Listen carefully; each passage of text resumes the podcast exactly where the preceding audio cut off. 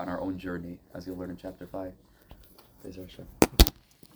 And that's it. It's a, it's a, it's there's a concept of Soich Ami.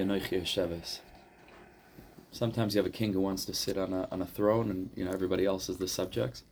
Sometimes it's just let's just get together and just be ourselves among ourselves, and that's that's I think the beauty of a book club also. You know, and, and I anticipate this being like that. Raise Hashem this morning, whatever time we have together.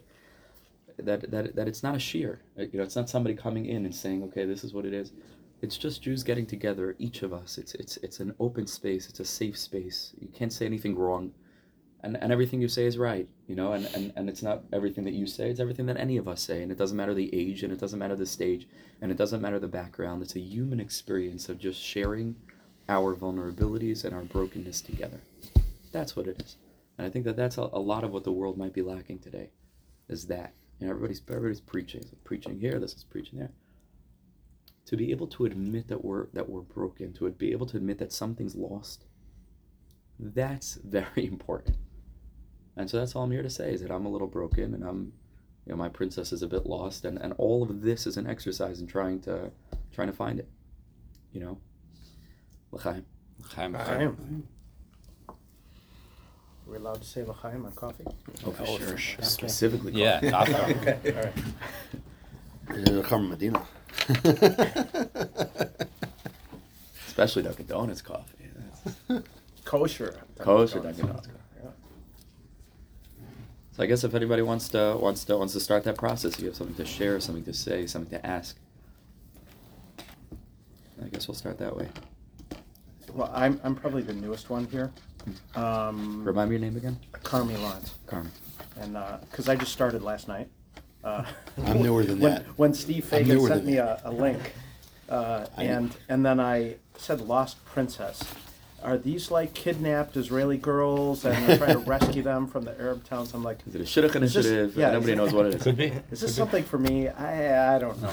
So I did a Google search on the Lost Princess Initiative and I read over the website.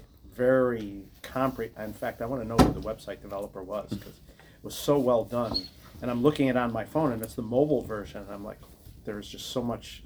And I started reading it. And then I said, well, um, okay, I need to get this book and I need to uh, I need to um, figure out what they're trying to say here and, and, and what this is all about because this sounds like um, a very important uh, initiative uh, in filling the hole, filling the gap in what's missing uh, in Judaism today because, uh, you know, I'm an admitted uh, shul hopper. And the reason is, is because I'm looking for something that I'm not finding. Uh, and there's little bits and pieces at every place you go to that you like and that you don't like and um, and so you know i think it's naive to think you're going to find like that magic bullet that you know that magical shul that you're going to find where okay this is the place so i think when i read the information on the website it was like okay this is how you identify what it is you actually are looking for That's right. this is what you you're this is how you identify exactly what it is that you need and you want in your spiritual endeavor so that you know you don't have to just keep searching the rest of your life you know that's kind of how it came off to me Wow. but so that's when i decided you know when i'm in northbrook i might as well come here and just check it out so, Thank you for coming. Thank you for here. gracing us with your presence. Now, they say if you don't know where you're going, any road will get you there. well you I- know? i'm in good hands then look at that so that's a, and, and I think that's the problem Steve, also. you know, getting all chucked up. I know. too many l'chaims so that's that's that's that's our that's also our Don't problem. drink while laughing. You know. we, we just learned today in Iron Bays um, about everyone has got a 12 shot shatim inside of them. Right. That's we need each one of them to, you know, pursue uh, whatever we're looking for. Yeah, yeah, yeah. One of the, one of the chidushim I think of the of the story and of the book, and I think of Rabbi Nachman, and I think of the Baal Shem Tov, and I think of all of this, is that in a more binary kind of way, we're either metaphorically awake or we're sleeping, right? And the way in which we're conditioned to evaluate things or to define what things are and how things are, is in a very this worldly sense, right? Meaning in the way that things appear, how things look, how things can be measured, how things can be quantified, chapter 2, right? All of that. and in that sense, if you're a religious Jew, what this means, right? And you're trying your best to keep halacha, nobody's perfect, some you care about, and Jewish values, you know, outside of just uh, something foggy, but day to day commitment, learning, Shabbos, Ilchas Nida, you know, and, and the basic things that will, you know, help you identify as a religious Jew. Then you're then you're in. Then what's then, then you're doing it. And if you're not, then you're not. And and that's where you have to go. And so to most people, it's like there's an outward focus to say, listen, the amount of Jews there are in the world is a tiny percentage. The amount of Orthodox Jews there are in the world is a percentage of a percentage. Of a percentage. It's it's incredibly minute in relation to you know, here in Northbrook, I'm sure, also in the suburb of here. How many how many Yidden there are? How many Jews that are completely and entirely disconnected? Don't know that. Maybe sometimes don't know they're Jewish, and if they're Jewish, don't know what it means. And if they know what it means, so our focus oftentimes is to think that we're in and they're out, whatever that means, and we have to do everything in our capacity, whether it's practically or it's through tefillah or it's through thinking about it, to try to bring them into what we are. Meaning, if there's this dichotomy, they're asleep and we're awake. And Baal Shem Tov came to the world to say something a little bit jarring and uncomfortable, and it was, of course, very hard for people to handle, and it's still very hard for people to handle because people get very defensive. Because people don't start with the ability to admit their brokenness, most people. The Baal Shem Tov came to tell the people who were awake that you're also sleeping. That it's not a problem with the not yet frum, it's a problem with the frum. And that there's a greater, more exalted vision that HaKadosh Baruch Hu had for us that we cannot suffice with just the practical, technical details of the checklist of what it means to register as a card carrying Orthodox Jew. Rabbi Nachman came to wake up those who were already awake to something deeper. I think that that's an important nakuda when we realize, like, what? So, because sometimes we ask, what are we looking for? Like, we have it, like, what? We have it, but still, there's something that's that's missing. Because you could have it, and you could still be circling and circling the point and never really coming into contact with it. And so that's that's what this book is about. You know, the book is the six sons, for example, which you learned about in chapter two. We all have on, on some level, right? Whether it's in, in the aspect of parnasa or it's family or it's community, the frameworks and structures institutionally, communally, those are there. But the question is, what are we what are we filling that? Where's the tochen? Where's the content? What's the point? What's the point? What's the purpose? What's the essence? What are we trying to accomplish in our parenthood? In any aspect of hashpa that we have in our own lives, like what is this whole thing about? And to be able to pause and to make time in the context of a book club to try to figure that out is a, is a huge thing. It's it's rarer than rare. Anybody can get together for a yom iyun on hilchus, uh, you know, the kashrus of making sourdough. Like uh, anybody can do that, and they'll come and they sit, and it's very interesting. It's oh, it's nice, and I'm not. It's beautiful, but to make time to be vulnerable with each other as grown men, as men and grown men, that that's a big deal. That's a big deal. Even if nothing was gained, something was gained by showing up in that space. That's a big deal, you know. So I'm in the presence of giants. You know, I, any time that I go around to Chaver like this, this is this is the top top top percentage of, of who we have. Simple as we think we are, it's not simple. It's not simple. It's not simple. And this this pause, and I'll just end this little ramble with this, is that we say in Hoidu every morning in, in Shachar, is Ki kol ha'amim elilim, v'Hashem shamayim asa. Right? That all the, uh, the the gods of the of the of the you know with the lowercase g of the of the nations of the world are elilim. Elil is it's nothing. It's empty. It's it's a fantasy. It's it's it's not. There's nothing there. Hashem Shamayim Asa. The, the God that we worship, the Creator of the world, created created the heavens. And there's a pause in between that sentence on a simple level. We pause because we don't want to mention them in the same breath. We, don't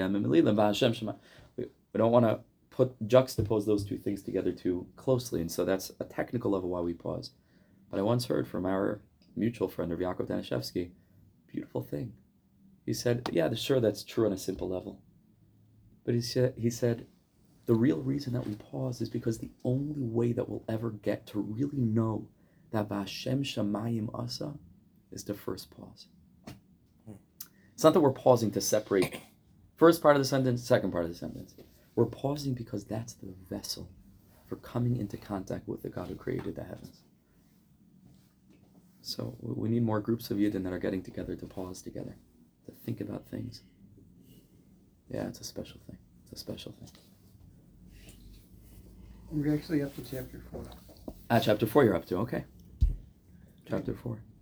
So what are some of the conversations you've been having? What are you So, so, I have, so, so, so, you know, you identify the, the princess as this, this, this pureness that we had in our youth and, and trying to regain that. And for me, as, as someone who was raised secularly, like, I don't remember that princess. Maybe it was there, but I don't remember that princess of my youth when I had this enthusiasm for Yiddishkeit and, and Hashem and, you know, and so for me, the princess feels like more of just my, my neshama on this, this journey that I've been on for three decades.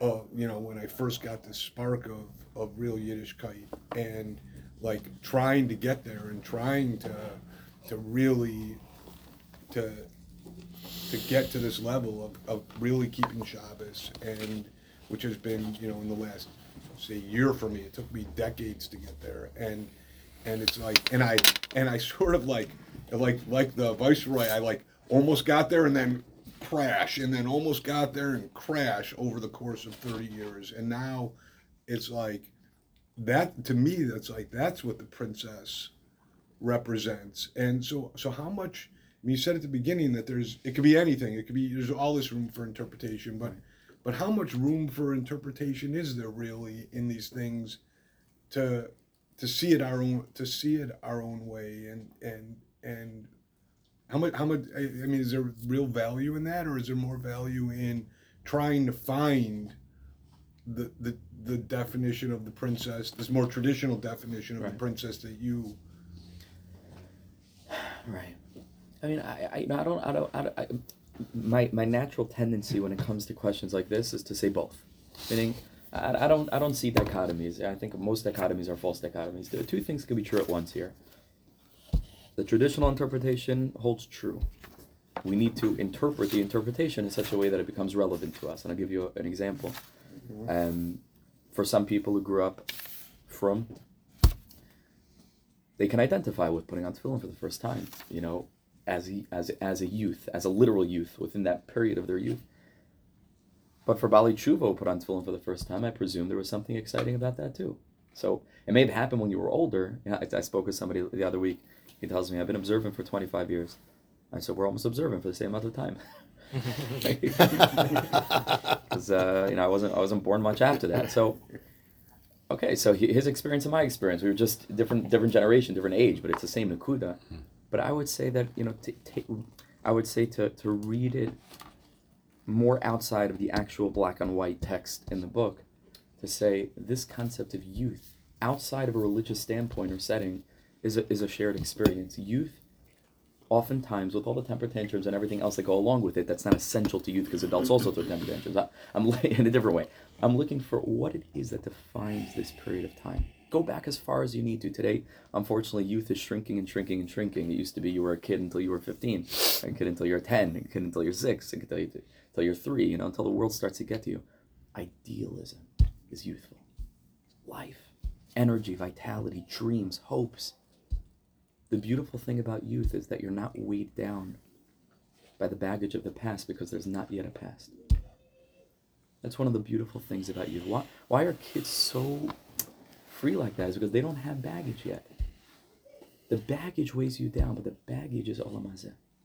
The baggage is olam hazeh because what's the baggage? It's the experiences that you've had in olam hazeh. That's what the baggage is. So if as adults we can get into the mindset and into the mind space where we could again believe in this world. We could again really believe. That's Animam and via you know, because like this is a train wreck and it's it's just heading toward a brick wall, and like only Hakadosh Baruch Hu can intervene. No, that's that's not called believing in Mashiach. That's not. Believing in Mashiach, says the Rambam, means to believe that Am Yisrael, which means you and me, can bring Mashiach. That's what it means to believe in Mashiach. Not that Hashem will intervene because we're hopeless and the world is hopeless and look what's going on. None of that. The second that we slip into that, we've lost touch with what it means to be a Jew. Because Hashem sent you and me down to the world to do something. And the only way that we can do something is if we perceive challenge as the vacant space within which our light is able to, to shine. The mm. second that we look around at the brokenness and say it's too broken and I can't fix it, Done. then then then we're finished. And even if we continue oh, and we carry on living, we'll numb ourselves in a thousand ways. So And- basically, you're saying that the princess is who we were. I don't know if I'm using the term right, without an orla, without a. Oh yeah, right, right. Take Without that the off. klipo, Without a what? yes, without an arla, right? It's an orla. the foreskin on the on the circumcision means to say what we're what we're supposed to cut away right all, all the extraneous things that accumulate on the outside that obscure the essence and, and and what i perceive to be a very strong challenge that we have oftentimes in education is that we're giving over yiddishkeit in a beautiful way and we're giving over in our schools you know how to be a firm jew and and and, and maybe even more than that but a sense of mission is something that, that is that's rare to come by today. A sense of mission, not to yourself. How can I rectify my midos? How can I become eh, achieve greatness? All, all that's beautiful. A sense of mission to the world, like a big way of thinking, a big way of thinking.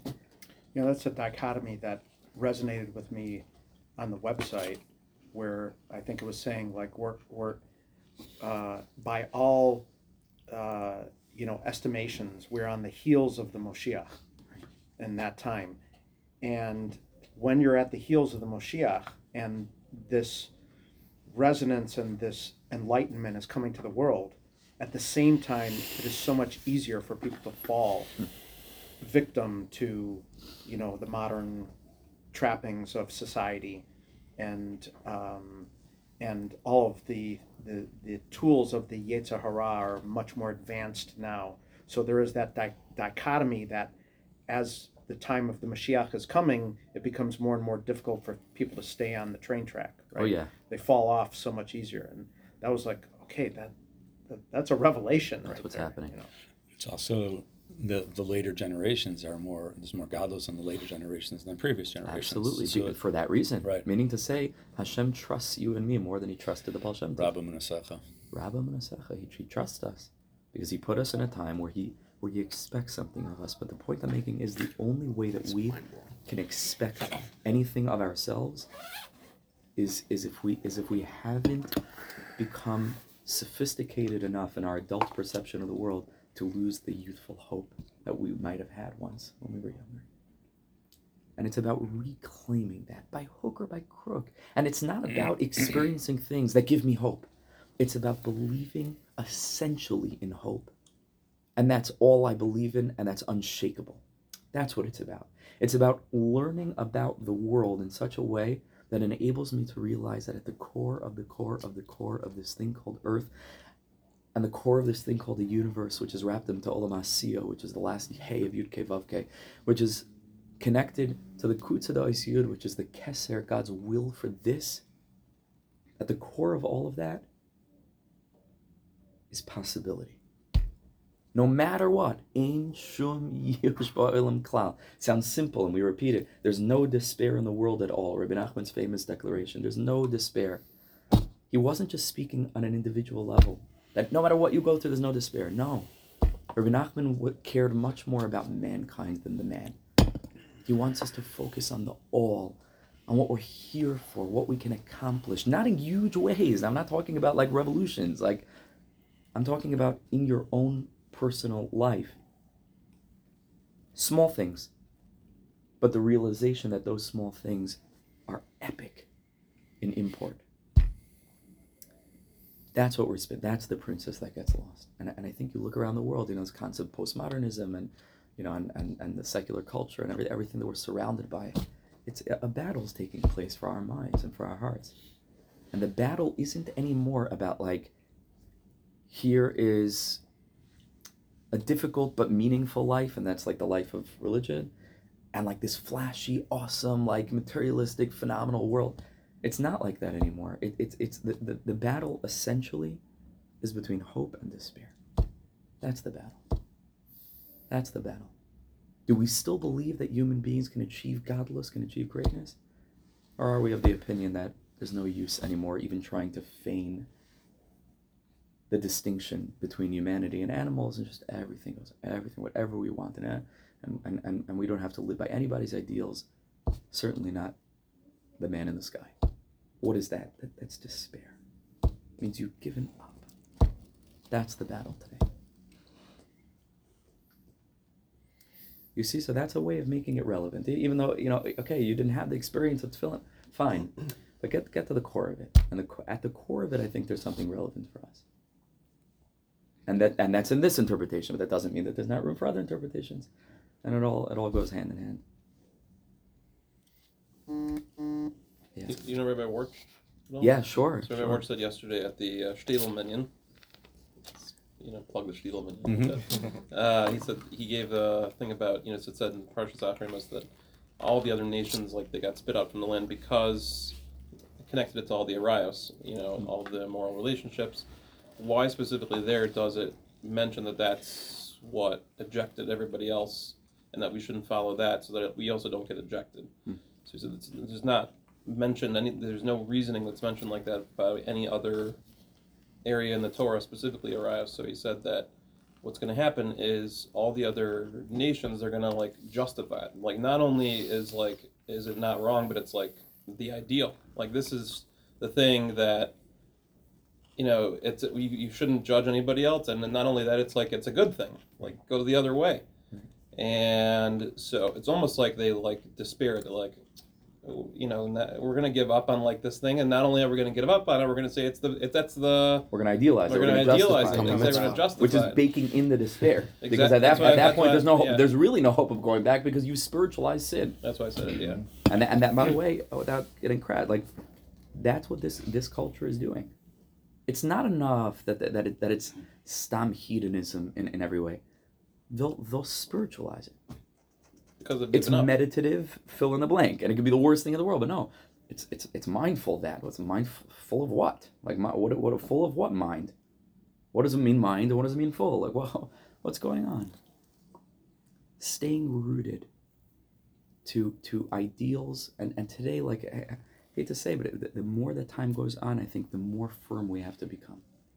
The more firm we have to become and what what do we stand for not not trying to cut corners and not trying to align our spiritual ideals with the winds of, of a modern society. And as much as we want to stay non-judgmental and so on and so forth we, we have to have a backbone today.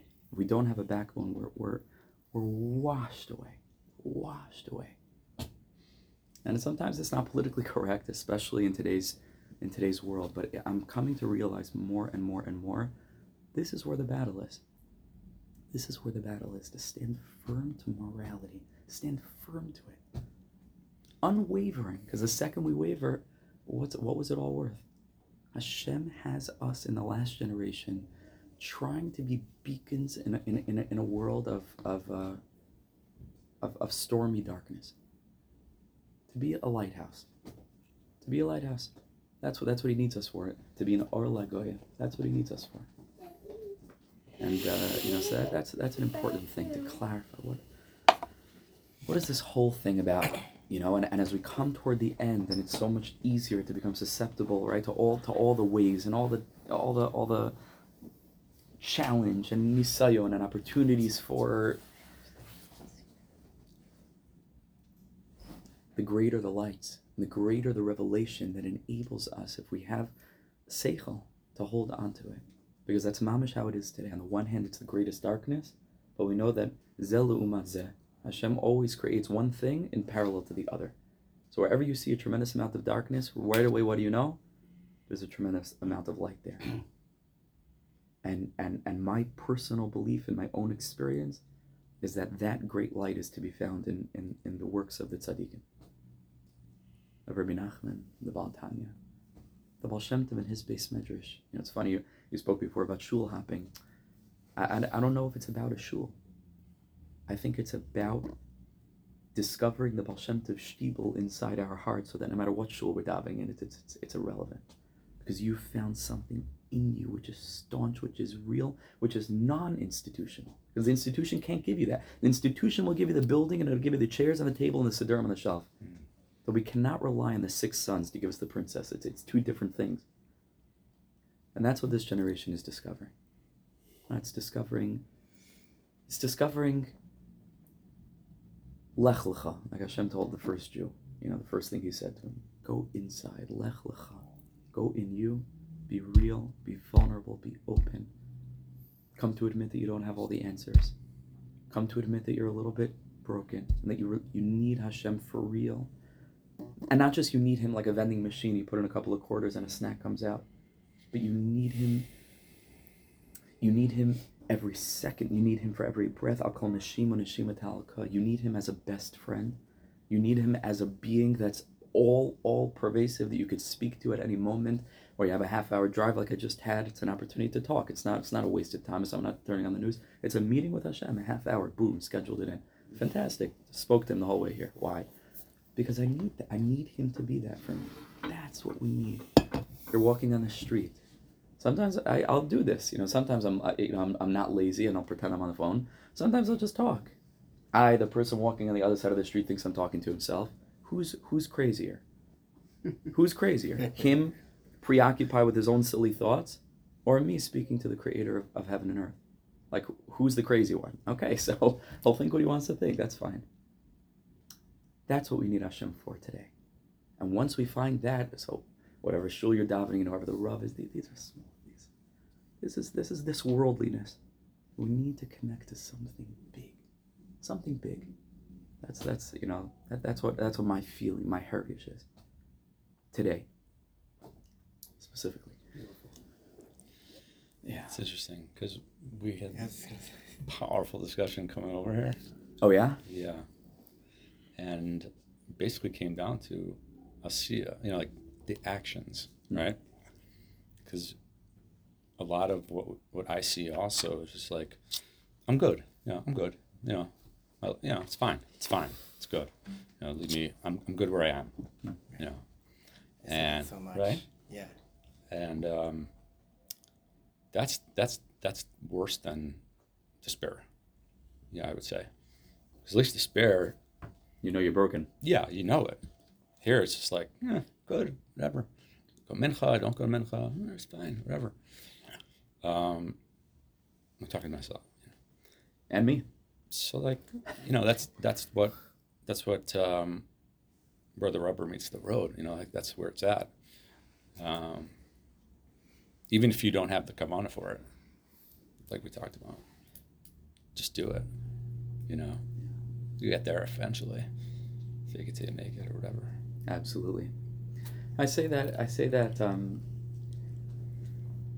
I think the previous generation was in tremendous need of inspiration because a lot of us grew up. You know, we grew up from, and if, and if we didn't, that means it, it didn't come in a religious way. So it came in just the, the, the nature. I think of the previous generation was much more, you know, spare the rod, spoil the child, strict and institutional, and and and that minded.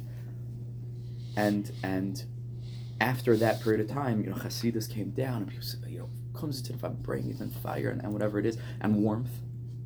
And I think we're the post warmth generation. What I think we need today is certainly warmth, but substance. Substance. Because you can go from kumsitz to kumsitz to kumsitz and it's all nice and you make l'chaim. It's beautiful. And it's good. And I'm not making light of that because I'm a kumsitz guy. Like, that's what I do. So I, am not, I, I love that. And What I does it- what does it mean? Ku- ku- Kumsitz means getting to, like this, getting together, events of well, not exactly like this because this is something else, but He doesn't have the you know, guitar. right, right. He It, did the guitar. means singing Oh, and, okay. and, and Is it- feeling and, and, and, and Little expressing bonfire and, over there. and expressing amuna and all of that. By the way, is is is in and of itself, it's essentially holy and it's the highest. But but I I I think even chevra who like are into that kind of thing, uh, you know, Shlomo Katz is like strong in this now. Like we need kalim, right? That's how you built a shul. To invest. We need we need kalim, meaning meaning because you could do that for forty years also, and then like still look back and be like, okay, tachlis though, you know, growth orientation means to say that we don't we don't stop growing when we finish school. We don't stop growing. What it means to be a Jew essentially is is is to is to accomplish. Now again, that mindset itself needs to be couched within the realization that. You don't have to do everything. And you don't have to do everything today. And like Rabbi Nachman said so much, abyssal is eichkit. In Yiddish, you're getting all the languages today. Abyssal is eichkit, right? It means a little bit is also good. You need that. But at the same time, that can't distract from all the ideals in this Sefer that, that we're supposed to be striving for. We can live big. And I'm not a fan of like, you know, coddling and, oh, you're okay, you're mm-hmm. fine. I'm a, I'm a believer in that because I think it's essentially true at any given moment in time. That doesn't mean that, that I don't think that people, mamish, should put things into practice, make commitments to learning. Yet we should make commitments to davening better and to learning and to doing and to because that's by the way that's where the real pleasure is and and what we're looking for in our Yiddishkeit is joy and a lot of people think okay so I'll go from one exciting thing to another meditation retreat to another thing and that's where the joy is and I have come to realize that joy is found in intentional sacrifice. Listen to that listen to what I said. A lot of people are sacrificing because okay they're sacrificing that was two generations ago. Today we need substantive, intentional sacrifice where it's not this pressure like I have to do this. It's within the context of me wanting to do this, but I'm doing it, and I'm making, and I'm getting up chatzos, hmm. and I'm getting up vasikin. Maybe it's not every day, maybe it's not every week, maybe it's once a month, but it means to say I'm going out of my comfort zone. That is where growth is. That is where growth is. I believe we can bring these two things together, and that, and, and in the in the context of the book, that means the six sons and the princess together. One need not come at the detriment of the other. I don't want that we should have adults who are so connected to their inner youth that they're childish. Mm. I want childlike adults who are adults with the kalim of what it means to be a responsible human being, but at the same time, within that framework, is fostered the spirit of, of, of youthfulness. So I, I, don't see that it ha- like again false dichotomy. It doesn't have to be one or the other. So how do you how do you bring them together? How do you how do you take the the like the observance like the, the, the growing in these strict observances and bring and bring joy to like and bring this joy and this to me, the starting point, first of all, is groups like this. It makes no difference what book you're studying. Groups of growth oriented chevra. The Rambam says one of the most important things about spiritual growth is who you're around. Rambam says if you're in a, in a setting where you're around people who, who just aren't of this nature, he says better move out to a move out to a desert. He says you need because so much of, of our growth is in our is in our influence. You know, so you hang around people that are growth minded, that are honest, that are authentic, that are that are real. This world is so full of fakeness that you know to encounter a real person is like a already big chiddush. A real person huge chiddush. So that's the first thing. Is hang around good yidden. The second thing, I believe, consistent study of the deeper elements of Torah.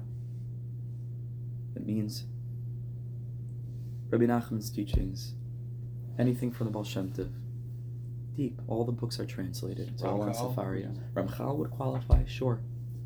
Eh, Something that's not Gemara and Halacha, right? We need Gemara and Halacha too. That's the six sons.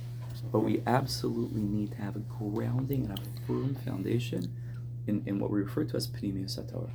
Because this that people come out of yeshiva, for example, having learned however many daf and however many mesechtas, which I don't remember, and like a vague knowledge of some halachas, and then like just like move up the cliff and like immediately just fall down the cliff because like what it wasn't. We didn't train people in in spirituality. Like what is a yeshiva for if not to teach people how to be a Jew? It doesn't just mean the what, where, how, and when. Like I told, spoke before, the mission, the why. I mean, this is basics. It's not. It's not like a big chiddush. Yeshiva is supposed to be a launch pad, not the end of a cliff. it's supposed to be a launch pad. It's supposed to be the framework is supposed to foster within it a feeling and, and, and a lucid clarity into what this means to be a Jew so that I can then jump into my life and fly. Instead of just relying on the framework so that the minute that I no longer have a mashgiach breathing down my back, I fall off the cliff. It can't be this. It has to it has to mamish be with, with soul and with fire. And, and, and, and that to me is extremely important. Build a build a foundation, get in touch with the why. Study books that contain the why. Come to know who Hashem is, what the neshama is, what the nature of the world is, the secrets of secrets of secrets. We're so busy playing defense we forget that we're the only people in the world who should be comfortable playing offense. We've got something that the world is desperate for. We're so defensive because we're so. I think we should mamish embrace our ability to be on the offensive, which means to embrace the remedy that Hashem sent to the world before the malady. And, and that was Chasidus. And that was the gates opening so that every Jew, no matter how simple, has access to the deepest teachings of the universe, which we need now more than ever, because Nachman says in Torah Lamed, the 30th lesson, that if a person is a little sick, you go to the, the local doctor. But if a person is sick, like deathly ill, he needs to seek out the biggest surgeon in the world. So he says the same thing. Previous generations maybe were a little sick, whatever that means spiritually. So they needed a little doctor, and they needed, you know, Gemara and Halacha, and they needed just, you know, Emunah regular tefillah. Says in the final generation, when we're in the bottom of the pit, we need the deepest, deepest, most exalted light if we're to have any hope. And that light Hashem sent down in, in, in the form of these teachings. And embracing it on a communal institutional level is our ticket. Is our ticket to passion, to meaning, to embracing our mission, and to transforming the world, which we can do. You can call me crazy. And, and, and I don't believe that we can do it because I've had hopeful experiences. No. I believe the world is, is a challenging place. I know the world. I'm not, I'm not, I'm not a realist. I have my feet on the ground. I, live in this world like, like the rest of us. But that is my belief at the core. If I don't have that, I'm finished. Meaning, I, that is what, that's all that I have is Ein Shum We can do it. And if not me, then who? Im Ein Ani Li Mi Li. That's what I believe. You know? I'm still thinking about what you said earlier that this is the battle, right? The battle of our generation, the light in the darkness, and, and how the tzaddikim represent that light or are that light. I find that uh, as time goes on, whatever, as the people I speak with, there is a lot of pushback, maybe maybe not necessarily against Hasidus as a whole, but against the tzaddikim specifically and the idea that there is somebody who is, you know, like, you know, when we're talking about the battle and pushing back against the, you know, all these other ideas, that there's a very pervasive idea in the world generally, in the secular world maybe, that you can do it yourself and you don't need anybody to guide you. It's coming from within you. You know, you figure it out on your own. And while I personally believe that I need the tzaddik to, to guide me, when there is so much vitriol against the tzaddikim, that to me feels like there's something. I have a difficult time um, uh, with that. Like that's when the anger comes out. that's when I'm like, you know, like, Mm. but that's when my passion comes. Like I, I, I, I disagree. You know, like it's like, you know. So um, where does that fit within the the story of our lives? Could you define what you mean when you say vitriol of the, to the tzaddikim? Like, like what, what are you specifically referring to? people there we learned this morning from Rabbi Frankel there is there is like a a specific kind of Yetzer Hara against the tzaddikim in the world like there, there are people who specifically like like we know that uh, like Korach Vadasa Korach and his and his followers there's an element of that that remained in the world that Re- Rabbi Nachman himself experienced um, and I find it pretty I, I don't know why maybe I'm the only one but um, I do see it a lot where, you know, oh, this is a nice Hasidic idea, I'll take that. But how can you possibly believe that, you know, you have to follow this Rebbe, you have to, you know, you know, um, you know, do you understand what I'm saying? You look at Israel, you look at all these guys. You know, they have like a picture of the Rebbe in their store, but at the same time, like, you know, the chief rabbi of Israel comes down with anything, and they're like, "How could you, you know, Yeah, how could all these yeshiva students be exempt from the army? How can Uh-huh. you know, all this sort of stuff?" But also, they'll have like a chamsa, or they'll have like you know some sort of, you know, I don't know. Right. Kochi V'otzma Yadi is the idea Yeah. that that's very pervasive today. Yeah. Like, I can do it on my own. Self will, one riot. Right. Um, also, radical accept- acceptance and tolerance. It's, not really, it's not really here. What do you mean? I'm saying like, the, like, people are putting people in boxes all the time, labeling, whatever, and th- there's no room for growth there, none. So what are, what are we doing by putting them in boxes? What are we doing? It's about it's about the people putting them in boxes. Mm-hmm. You know, they're they're afraid. So when we grow up in these schools, right, they just want to be safe. It's not really accomplishing anything. It's actually regressing. I think the boxes is part of what creates this vitriol Mhm. from some people. Like the whole idea of a rebbe, like you know, following a rebbe. That's that's that concept to them is distasteful. You know, it's like oh, it's cultish. It's Right. you know, and then you have other people that uh, you know don't that that are looking at all of you know Am Yisrael and saying we're all on the same path and we're all this and you know there are you know different water streams that are coming out of the spout but you know they're all from the same source and they're all going the same way. Um, and then there's kind of all the flavors in between so i think it depends if you run into somebody who has this box mentality. It's very hard to you know because they're coming from a place of judgment and they're coming from a place of you know defining people in these boxes. And it seems to me at least from the little that i read on the website the approach of of of this you know it seems it, it seems that the approach was careful not to try and pigeon yourself or box yourself into you know Breslov or even Hasidus. You know, it, the the source material, a lot of it may be coming from, but everywhere I read it said tzaddikim. You know, not not the Rebbe or this Rebbe. It's tzaddikim.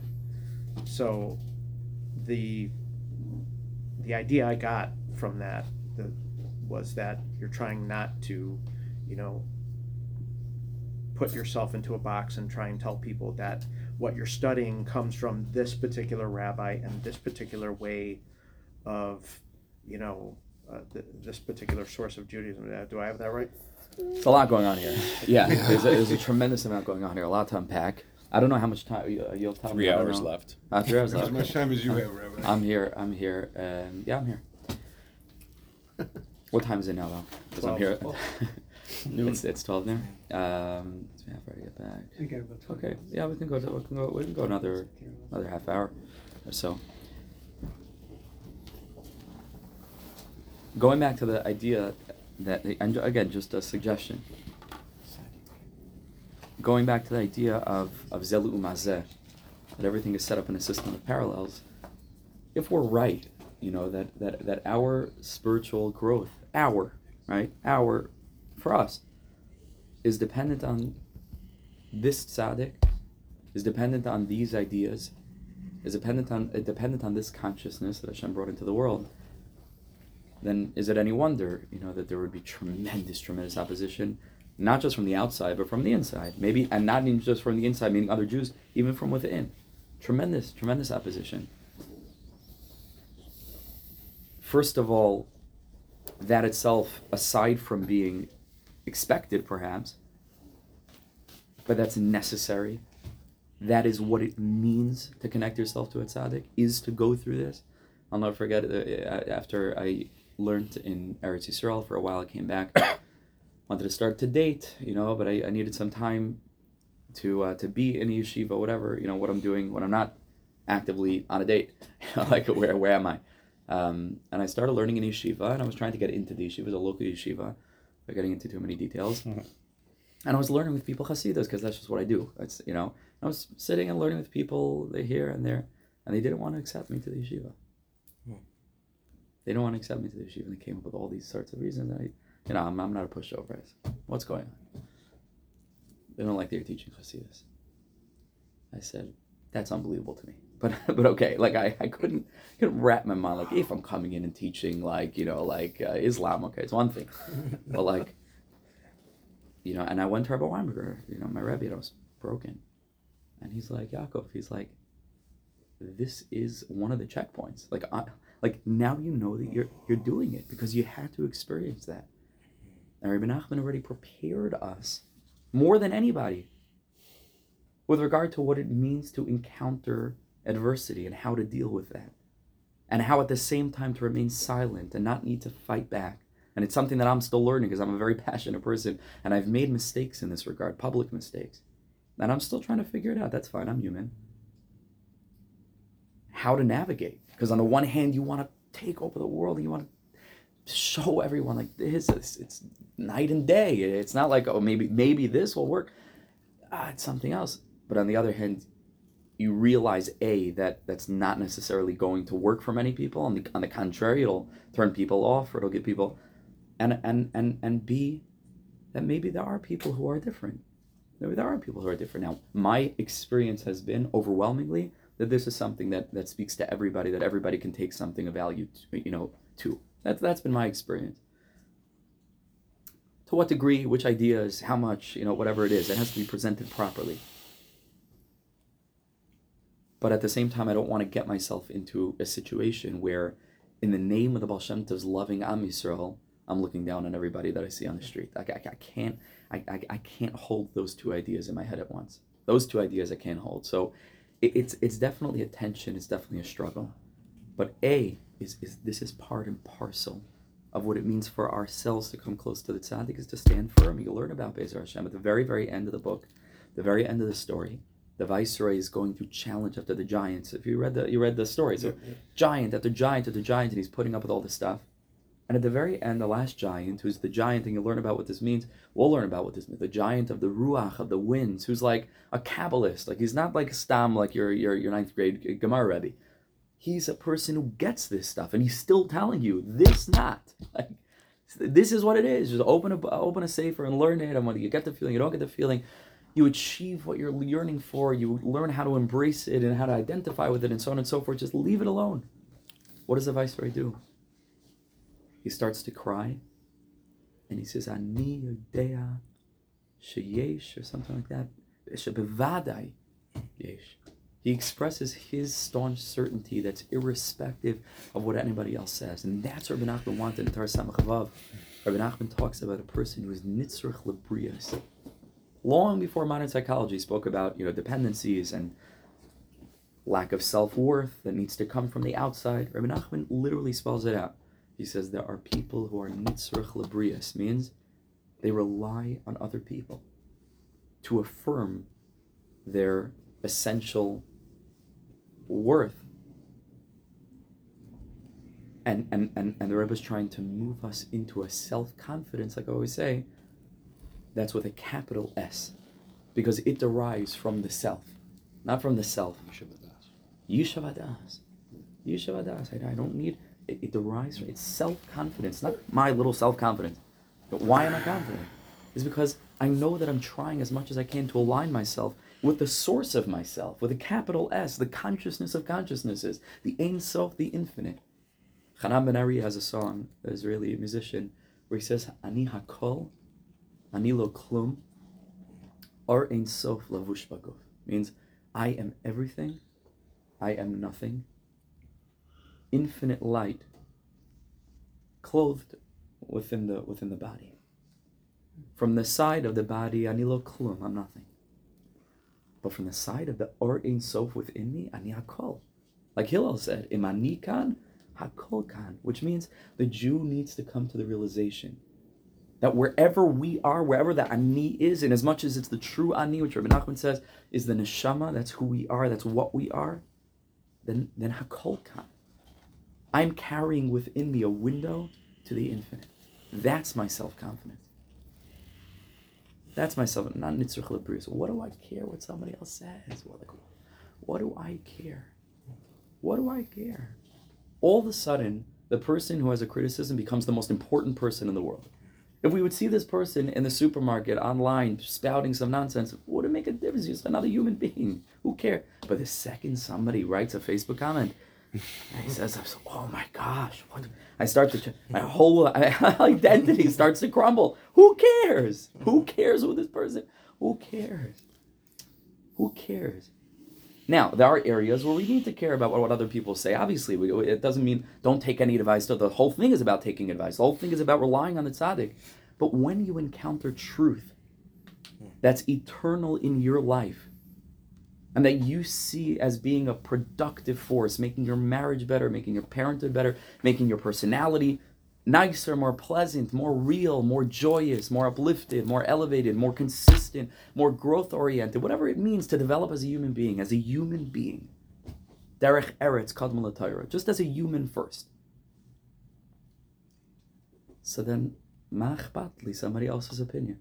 What is it? What does it make a difference? Now again, for him, maybe he needs something else. That's fine. But but for me, like who who who?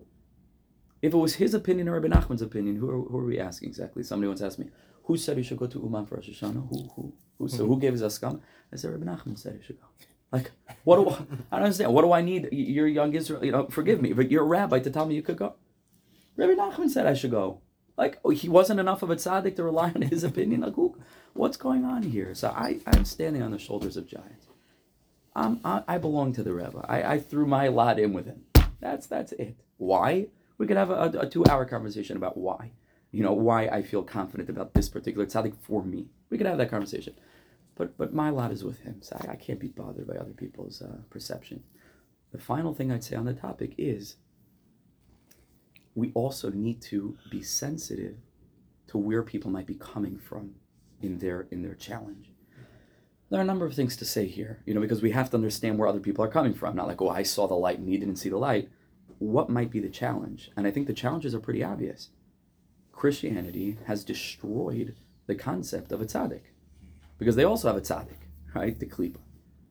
And to a lot of people that are more in the mainstream sort of flow of things, anything that smells of that is immediately lumped in like oh so okay so there's this person that you need as an intermediary and all this garbage and so on and so forth and so they just rather go to the other extreme because it's uncomfortable. Anything that smacks of that is uncomfortable. But the people who understand know that just because the triangle is the sign of the trinity we don't stop eating hamantash and ampur meaning I, I can't allow a distortion of yiddishkeit to now cause me to have to carve away essential things that are true just because that truth has been challenged by a contrarian uh, uh, um, misinterpretation or distortion. And, and, and that could be the conversation. We have to be confident enough to say, listen, I know what it looks like. Like I, I know what it looks like. I'm not I'm not I'm not totally blind to this that a person could have a challenge with the concept of tzaddik. It, it sounds extreme. I'm in. I get that. Now let's talk about it. Why might this be different? Why might this be very, very healthy? Why might I be using terminology that you're misinterpreting or that you think the definitions for the words that I'm using are a different definition? And why, why can't we find the common ground where you can you can see where I am instead of just like hitting everyone over the head with a Moharan? Like let's let's talk about it. Mm-hmm. You know? And if that doesn't work, so then naniach, let it be. I got a question. Sure. So what if the tzaddik becomes like a piece of orla for you? What do you mean? Well, it's like for a long time we, it was in Chabad, and I feel like the people, a lot of people in Chabad, have a certain comfort because there's a Rebbe. There was a part of my life where I was following the Guru, so I let that go. I didn't want to get involved with the Rebbe because it was kind of another thing like that. And so I had to deal with Hashem directly, and it was scary. There was no intermediary. And it was very difficult. It still is, but it's it's clean. Something about it. And every time I contemplate, well, throwing myself in, like you just said, I feel like there's that coming something's coming between me and Hashem, and it takes away. I get it. It takes away the very it takes away the very thing you mentioned, which is the virginality of me and Hashem, and I'm dealing with you. I think maybe you said it in your introduction. There was something about you're out in the sea and there is no hope, nothing to help you. It's just you and God. That, that I like that. Yes. And so when I contemplate myself throwing myself in in with somebody, I, that goes away for me. Yes. So what do I do about that? Yes. It's great. First of all, first of all, we we we Yeah. talked about this. Yeah, a lot. I don't know how to get so out here, of this. So. Here we have exhibit A of what we were just speaking about. Yes, I, I hear you and I get it. And and first of all, I don't know that we have to jump into a, to an answer right away. Like, Hmm. let that sit. Let that sit because I, I think any thinking person has that feeling because this is an obvious obvious challenge, especially to a person who is already involved in what we would refer to as the klipa of that. It can be very very difficult to embrace something that looks a hell of a lot like that, even though somebody else is telling me it's not really like that. Now, what I think is very important and a, and a step along the road of, of, of spiritual maturity is to um, two different uh, uh, English phrases that I think are complementary here. The first is you don't throw the baby out with the bathwater, right? That's number one. And number two, maybe it's the same thing, maybe it's different. I was thinking about this yesterday. You don't cut your nose to spite your face, right? These two things are, are, are in a certain way the same. Am I going to look at something that looks a certain way and just be like, to hell with it? Or can I stop and can I create a space to say, why might this be different? What is the tzaddik?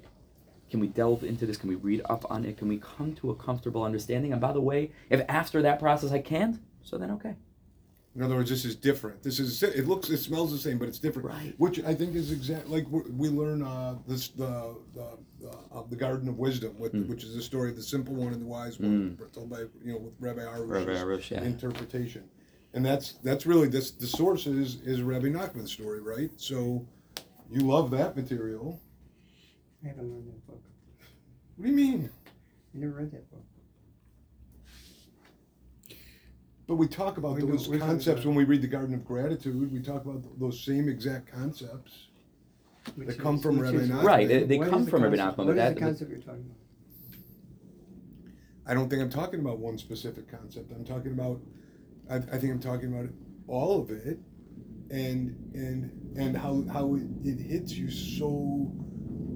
It talks it it it, it talks to your neshama, and and it's the same it's the same source. What he's but that can still be about is that content in a book, but that's that's not a that's not a relationship with a tzaddik. But meaning- it, but it's that's Yeah, the source material, right? uh, Fair enough, but I, I don't know that that's the definition of what it means to connect to the tzaddik is to, is to learn his Torah. It's, it's certainly a component of it. We're speaking about something a little bit a little bit more intensive, a, a, a, a little bit more, you know, and and and Personal. and- but yeah, personal, personal. Very personal. Is so that meaning Like a book doesn't get between Like me and God. Meaning a book about Hashem doesn't get, but but a persona, a, a, pers- a personage, a historical figure, who's requesting in a certain way, or whose talmidim are requesting that I that I throw my lot in with him, or that I that I uh, right that I so that that's challenging.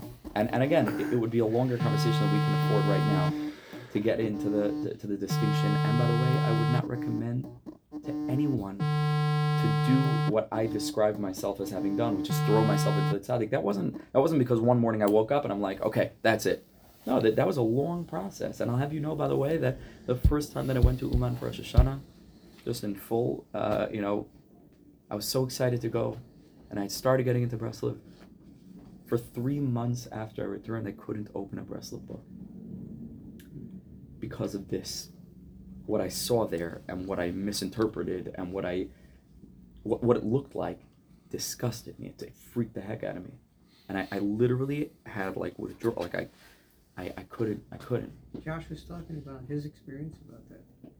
That was for the first three days, and then all of a sudden he popped in, and everything was good. okay, for some Right? people, for some people. Yeah, it is. I It's think uh, what it's Rabbi so Nach, when it, when it comes to Rabbi Nachman's idea, what, from what I've gleaned out of it about what a tzaddik is, is not an intermediary as much as a guide. And Rabbi Nachman, I think, in one place talks about it grabbing onto you and lifting you, Right, but not that not that he's going to inter- necessarily like he'll intercede, but like to lift you to the point where you can That's right. it's it's not that that interfere with your personal relationship with Hashem. As a matter of fact, the one I don't even know where I saw it. It it, it could be in uh, in uh, crossing the narrow bridge. I don't remember, but there's one point about tefillah where uh, maybe it was. It was talking about hisbodedus and also davening, and, that- and that when you're davening, if you can get to the point where you're like like whatever's going on around you doesn't matter. Like you're just you're alone in the room with Hashem, right? You're you're relying on the merit. You know, come bring. You know, I'm here because of my Zadies. You know, mm-hmm. Abraham Yitzchak Yaakov. It's like, oh, come on in, and you know, he's sitting in with your hand on his shoulder, and it's just the two of you. that tzaddik is is the way f- is, is a method for you to facilitate that, Yeah. but not to get in between. A facilitator. But not to get in between. w- the way that I would also put it, that's exactly right, and that's part of it. But I, I would say that the conversation, truly, if we're truly to, to dive into this, and it's a longer topic, then we can, and hopefully we can do other things on Zoom, whatever. Like I'm, you know, there's Hashem, but and we can explore this. I, I think it's essential.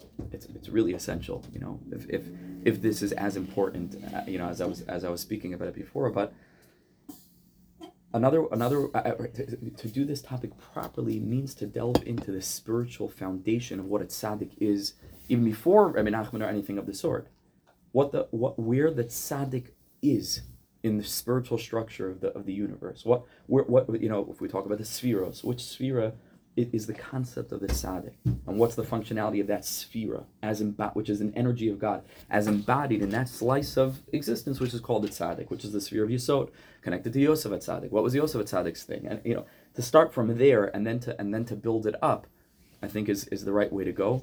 But the way that I would refer to it is that Tzaddik helps to provide definitions in order so that when I get into a room with Hashem, it is me getting into a room with Hashem.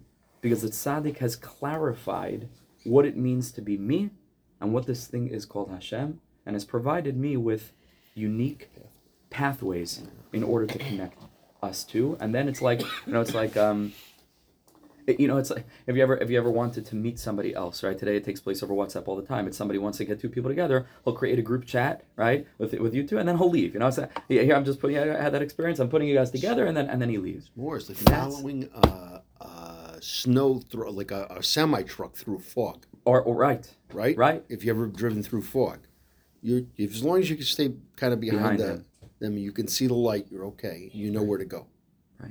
But that you know that But you're that still going the right that said- direction. exactly. That's the, the Torah that you said before about tefillah is the is the perfect example of this because who said that Torah? The tzaddik. But what's the Torah about? It's it's about you and Hashem and Rabbi Nachman more than anybody wanted to clarify this Hasidim all the time. It wasn't about you know you stand on my shoulders and then I'll, I'll carry you.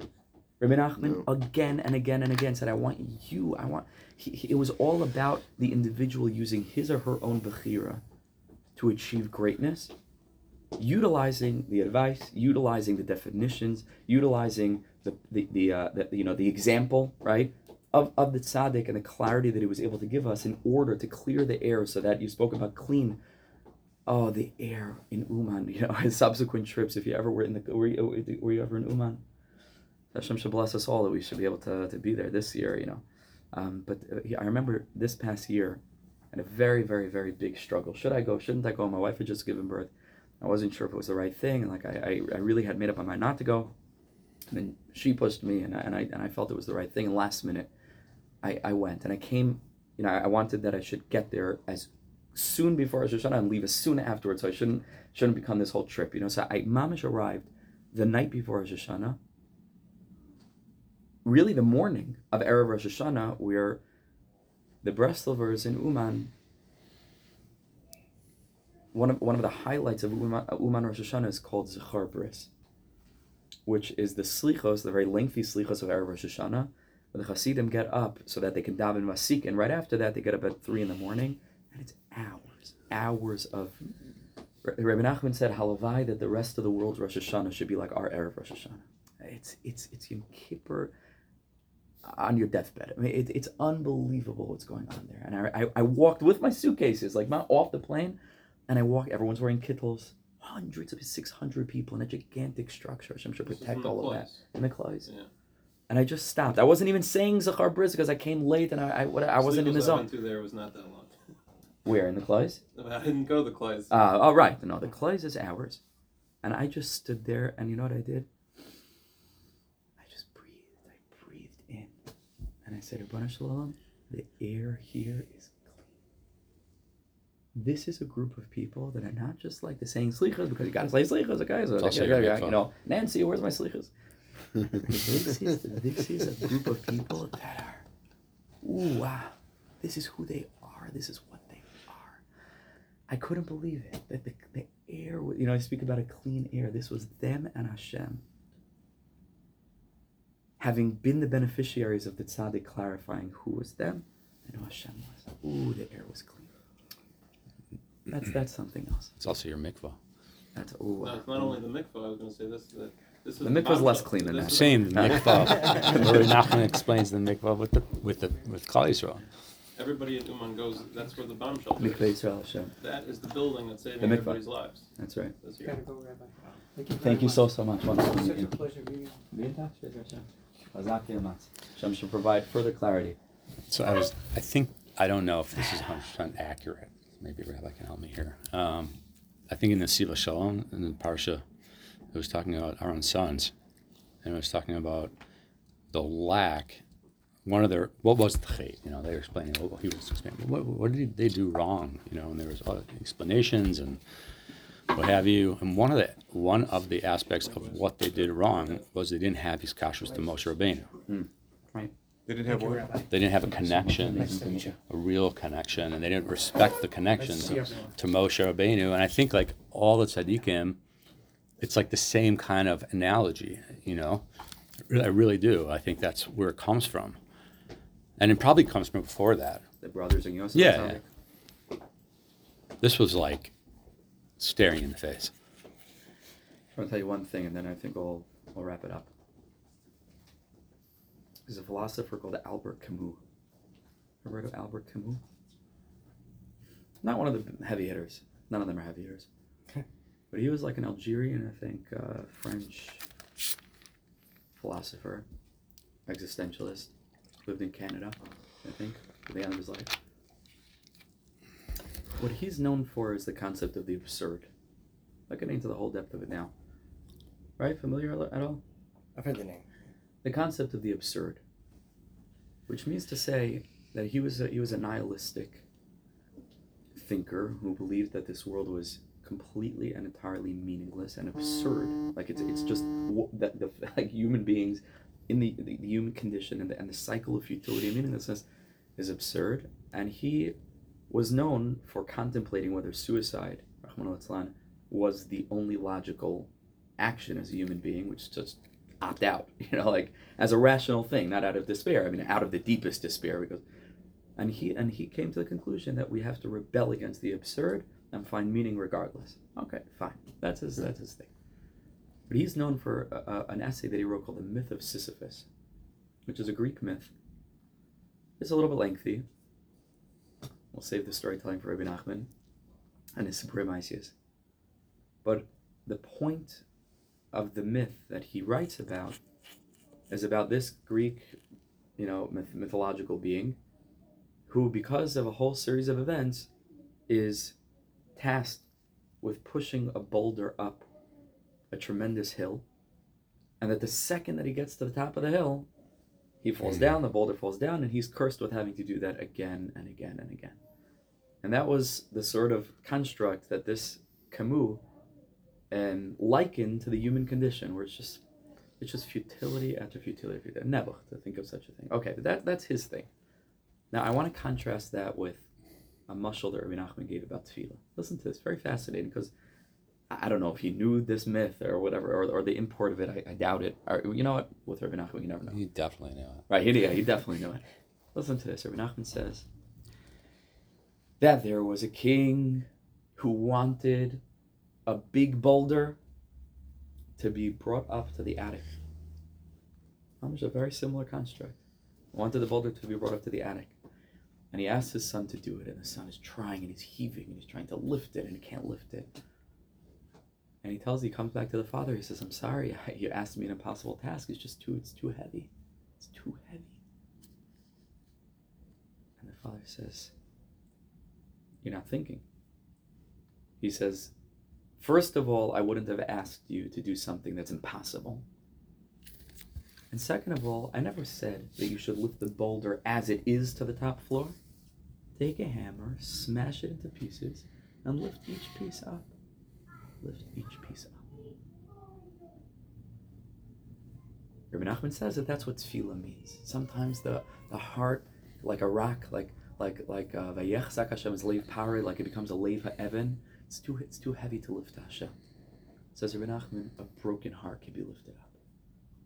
A broken heart, smash it into pieces, and each piece bring to Hashem as a piece that you can carry. But the contrast between this and the myth of Sisyphus, I think, is extremely, extremely lucid. Listen to this. Rabbi Nachman goes to even a deeper extreme of despair than Camus. Because in the myth of Sisyphus, he could at least lift the boulder. At the end, it fell down to the ground, but at least he could lift. Like there was, Rabbi Nachman says, if you're not connected to the aura of the tzaddik, which we're speaking about, you're even worse than Camus' concept of futility because it's so futile that it's not that there's a process that's futile. There's no process. You you can't start. But Rabbi Nachman says the second that you're connected to tefillah, the second that you're connected to hope, the second that you're, you're connected to the concept of the possibility of realizing that nothing's impossible that Hashem didn't put us down here to make us miserable, then you can take a hammer, which Sis- Sisyphus was unable to conceive of, and break the thing into pieces.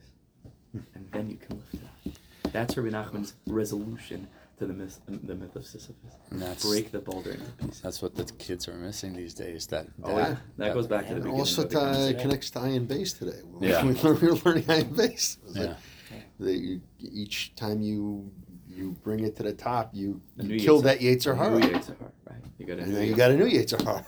Yeah. you got to overcome. That's it. But that's not. It's a futile not meaningless. process. It's not again- futile. It's it's again higher and higher. That's It's a true. different That- hill. That's, that's, yeah, that's, right. That's that's and you'll learn about that also.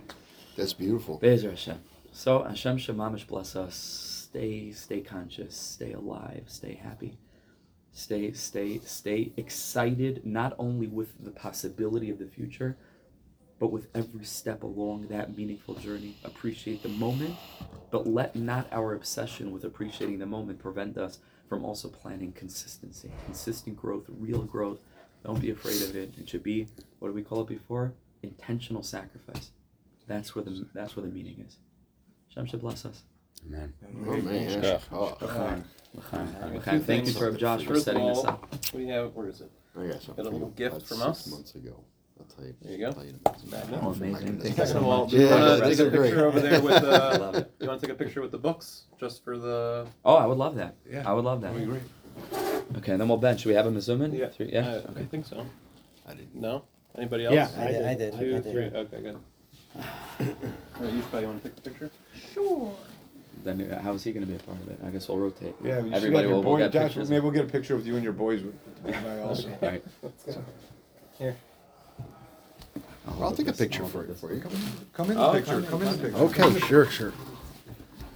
Thank you for being Thank here. you. That's so Thanks for having me. So awesome. Cousin Hashem. Rabbi, you're so Yeah, I'm listening. Hey, You should try not to get the table in. Come over here. Come over here. Go on the other side. Come over here, right there. Don't get the table in. Do I, do I fit in here? You need this and that? Oh yeah. See if you oh, can get the sign. Get the sign. He's got it for advertising. Got to get the sign. Don't mess with the sign. You can even block Rabbi Klein. No. Do not block. I'll Do stand not behind block the the sign. sign.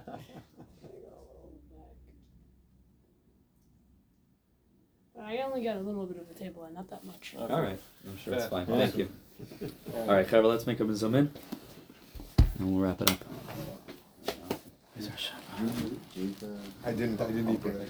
So, so, so about six months ago. All right, we have three. Yeah. me. They gave a presentation.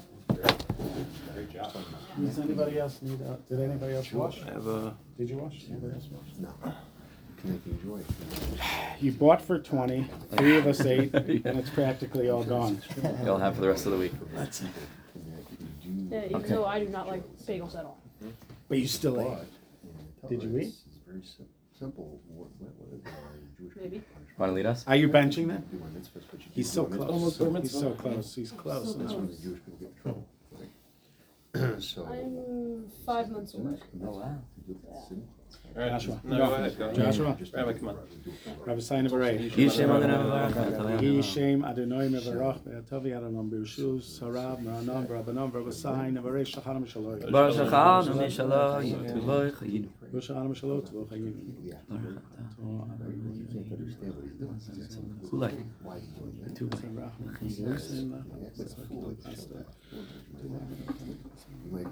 Stoke that.